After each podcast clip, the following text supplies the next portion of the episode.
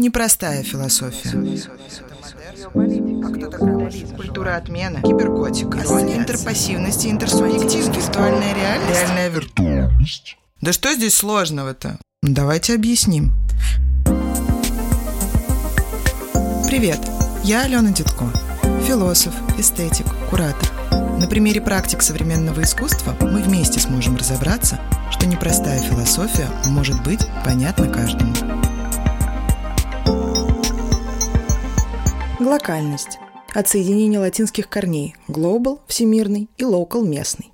Сегодня мы с вами поговорим о том, почему глокальность определяет современное состояние общества. И почему именно она, вот эта самая странная глокальность, становится знамением 21 века, а не глобализация и не локализация. Приступим. Ответим на вопрос, а что может быть общего у глокальности, глокализации и поэмы «Мертвые души» Николая Васильевича Гоголя? Вы скажете, стоп, стоп, стоп, не надо нам пудрить мозг. Мы читали «Мертвые души» и знаем, что там о похождениях хитроумного коллежского советника, обирающего помещиков на так называемые «мертвые души». А глокальность – это какой-то новый популярный термин. Но это не совсем так. И мертвые души, и глокальность – это термины или словосочетания оксюмороны. В них соединяются изначально несочетаемые вещи. И тут важно прояснить, смотрите, это не просто два иерархично расположенных уровня, большого и малого, глобального и локального, но это диалектическая их взаимосвязь, стирающая границы вертикальности. Давайте посмотрим сразу на примерах. Сейчас происходит обращение к этнической музыке, к языкам малых народов, к традиционным ценностям и обычаям, которые так или иначе выстреливают на, например, биеннале. И происходит своеобразное перемещение от центра к периферии. Все это процессы, которые связаны как раз-таки с глокализацией. Давайте теперь попытаемся закрепить термин. Глокализация – это так называемое социологическое понятие, которое диалектически соединяет два базовых измерения современной культуры – процессы глобализации или стремления к объединению разнополярных культур и локализации – выявления местных местечковых особенностей и преувеличения или придания им ценностного статуса. А теперь обратимся к истории. В первую очередь и, собственно, отсюда у нас начинается невероятное путешествие на восток. Термин «глокальность» вообще приходит к нам из японской экономики. Я вам даже больше скажу, из японской аграрной экономики. Существует такое понятие, как «дочакука» или «дочаку», японский термин, который в оригинале означает умение жить на своей земле или делать что-то по-туземному. Это такая своеобразная японская практика ведения сельскохозяйственного бизнеса, когда локальные нововведения позволяют одному фермеру ужиться с другим на соседних территориях и подключают глобальную логистику. Ну, то есть, смотрите, вы соседи, вы оба выращиваете рис, и вы конкуренты, но при этом вам вот эта конкурентность совершенно неудобна, да, потому что это может перейти в вашу мирную деятельность. И вот японцы придумали, что каждый из фермеров определенной провинции отправляет свой рис в другую, прямо противоположную провинцию. Таким образом, рынок реализации не способствует появлению междуусобиц. И этот принцип как будто бы ненасильственного ведения бизнеса соединяет в себе два уровня – и локальное, и глобальное. Одновременно мы с этим получаем следующее – комфортную среду для жизни. И вы скажете, ну окей, когда-то японцы это сделали. И чего? А дальше обратимся к японской истории. Я думаю, вам известно, что существовала так называемая «великая изоляция». Это самоизоляция Японии, которая началась в 17 веке и продолжилась почти два века – до 1843 года, до эпохи реставрации императорского дома Мэйдзи. Что мы с вами получаем? Ну, в первую очередь, необходимо сказать о причинах самоизоляции. В XVI веке европейские колонисты начали активно развиваться в сторону Востока. Япония быстро поняла, что вообще-то, когда европейцы приезжают к берегам, это не совсем про торговлю. Это про возможность захвата территорий. И более того, христианская миссия им не очень нравилась, потому что католики фактически начали переучивать синтоистов, переучивать буддистов. И японские власти так на это посмотрели и сказали, что это мы не хотим повторения пути Индии и части Китая, которая на тот момент уже была под маньчжурами. И вот что они придумывают. Они запрещают всем заграничным кораблям швартоваться у их берегов. И остаются, и вот тут важный момент, для них остается только один возможный иностранный гость. Иностранный, я имею в виду сейчас не Китай, Китай все-таки к ним достаточно близко. Это голландцы. Голландцам было разрешено прибывать к берегам Японии два раза в год. Вы скажете, так, стоп, а почему голландцы? Нидерланды вообще-то тоже умели колонизировать, у них тоже было неплохо с этим. Связано это было с тем, что голландцы были протестантами, а именно кальвинистами, и они помогали японцам подавлять католические восстания, и они не навязывали свою веру местным жителям. Таким образом, между Нидерландами и Японией установились ну, почти дружественные, культурные и торговые взаимоотношения. Естественно, Япония в своей закрытой ситуации начала формировать собственный культурный код. Почему я говорю естественный? Конечно, как будто это супер очевидно. Но тут опять же необходимо сказать о культурных особенностях этой страны. До XVI века Япония вполне себе умела заимствовать и переиначивать китайские традиции. Если мы посмотрим на японские иероглифы, то это почти 70% базы китайских иероглифов. Если мы посмотрим на классическую живопись, Кано, например, или «Птицы и цветы» — это такой канонический сюжет в японском искусстве, то все это взято из Китая. И тут, когда Япония полноценно закрывается ото всех, они пытаются сформировать свой собственный культурный код. Главной действующей силой в создании национальной идентичности явилась художественная или творческая интеллигенция. Сразу скажем о Хакусае. Это тот самый известный автор волны, которую везде переделывают, переиначивают, копируют. Это любые мерчи, это даже, не знаю, вы можете зайти в какой-нибудь магазин Юникло, да, и увидеть там футболку с этим самым принтом. Короче говоря, Хакусай для Европы, для европейского сознания супер популярный художник. А что он для Японии? Для Японии этот человек создал 36 видов фудзи. И более того, он был прекрасным представителем жанра укиё-э. Это так называемые картины жизненного или изменяющегося мира. Он работал в жанре ксилографии, и необходимо сказать, что ксилография – это тиражное искусство. И вот зачем ему нужны были эти 36 видов фудзи. Еще одна пометочка. Фудзияма, как священная гора, не являлась таким культурным маркером Японии, какой предстает для всего современного мира. Хокусай, благодаря своим 36 ксилографиям, вообще их было 38, если что, но это не суть, можете потом посмотреть в интернете. Он показал, что гора Фудзияма просматривается со всего пути Сёгуна. На момент двухвековой изоляции Сёгун – это фактически глава государства. И он, конечно же, патрулировал собственные территории, останавливаясь при этом в 36 пунктах. Из каждого пункта Фудзияма своеобразно была видна. Она могла быть большой, маленькой, но вот что важно. Хакусай изобразил Фудзияму в каждой из этих 36 точек по-разному, добавляя туда работающих людей, контекст местности и, более того, его ксилографии знамениты тем, что они смогли вобрать в себя не только японскую культуру и японскую технику живописи, но и голландскую. Он соединил, помните, про голландцев рассказывали, да, о том, что только они могли приезжать, и он попытался соединить прямую перспективу и детализацию, которая характерна для японской графики. Вспомните, как у него волна прописана, да, там каждый элемент виден, каждый элемент очерчен. И вы думаете, так, и чего? А теперь важно, представьте, что кроме Хакусая был еще такой Хиросиге. И вот этот э, персонаж, он вообще начал писать натюрморты. Это 19 век, как и у Хакусая. Начал писать натюрморты. Но какие? Он начал изображать суши. Хм, Неплохо. Фудзияма, суши, что еще вы скажете? Манго? Да, именно так, потому что Хакусай придумал первую мангу. И обратите внимание, что сейчас мы считываем Японию да, по таким стереотипам, как что-то про Фудзияму, страна восходящего солнца, это суши, это роллы и это манго, это аниме. И вы такие, ну прикольно. Фишка в том, что когда Япония открылась после 1843 года, там была какая-то фантастическая операция американцев по налаживанию дипломатических отношений. И знаете, по классике жанра налаживание дипломатических отношений происходило под пушками.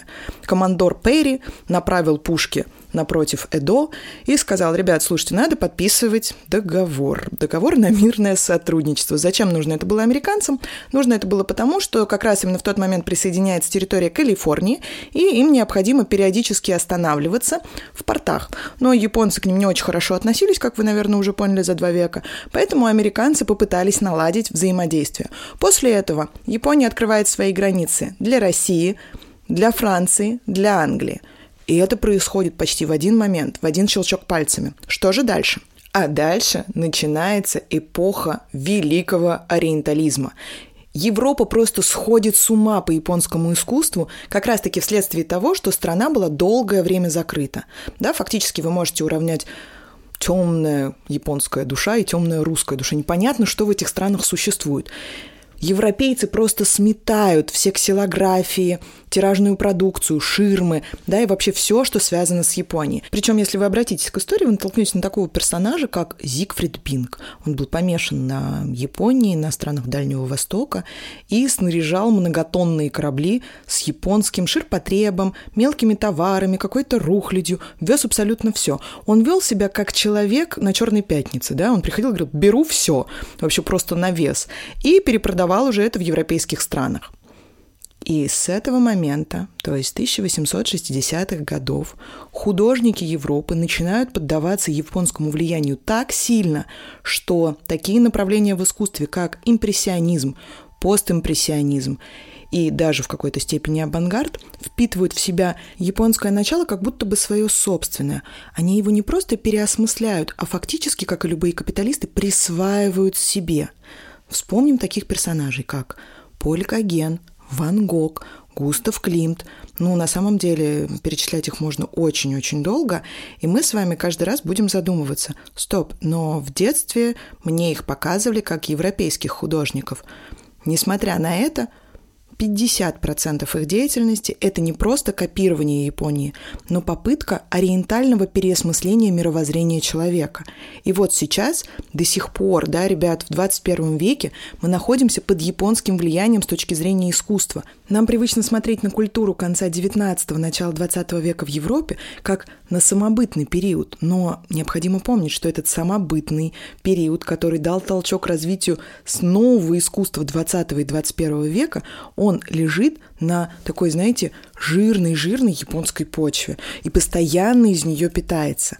Вы скажете, ну окей, а как сейчас вот эта глокализация, да, захват глобального через местное проявляется? Давайте далеко ходить не надо. Вспомним Манижу, которая выступала на Евровидении с песней «Русская женщина». В ее композиции использовались этнические таджикские напевы. Ее наряд говорил о том, что она одновременно и советская женщина, да, у нее там сковородка в руках, яйца в другой руке, понятно, вся отсылка. При этом она в спортивном костюме из 90-х, с какой-то кипой на голове абсолютно невероятной. И при всем этом песню она поет на английском языке. Вы думаете, оп, какая вообще она русская женщина? Это о чем? Это про то, что местные локальности, извините за тавтологию, но именно вот такие местечковые локальности, они формируют новый, современный, постмодернистский бриколаж смыслов, в котором нет высокого и низкого, в котором нет богатого и бедного, в котором нет метрополий и колоний, но есть лишь своеобразие, которое подходит глобальным трендам. То, о чем я сейчас сказала, реализуется не просто как обращение к этнической музыке, например, или к этническому искусству, или к возрождению какого-то малого языка, но попытка сделать локальное узнаваемо глобальным, современным. Так, например, в 2019 году в Московском музее «Гараж» прошла дискуссия, которая так и называется «Глокальность и независимые лейблы в России» в рамках фестиваля «Точка перемещения». Там были представлены музыкальные лейблы из Ижевска, которую представляла Оксана Бода 9 января, Антон Апостол, представляющий Антоновка Рекордс, ребята из Казани и Нальчика. И все они обсуждали, а что же сейчас у нас происходит на музыкальном рынке? Каким образом можно транслировать экспериментальную музыку малых народов или этнических сообществ?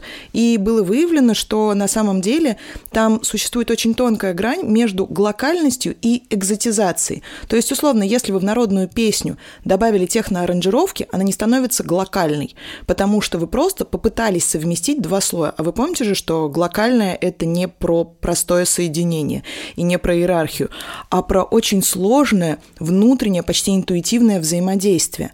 То есть а, это говорит о том, что на татарском языке, например, могут существовать не только татарские национальные песни, но и татарский рэп, татарская техно, которая не будет отсылать к экзотичности данного пространства. При этом, переходя от музыки к визуальному искусству, мы можем поговорить с вами о пятой индустриальной биеннале, прошедшей в Екатеринбурге в 2021 году.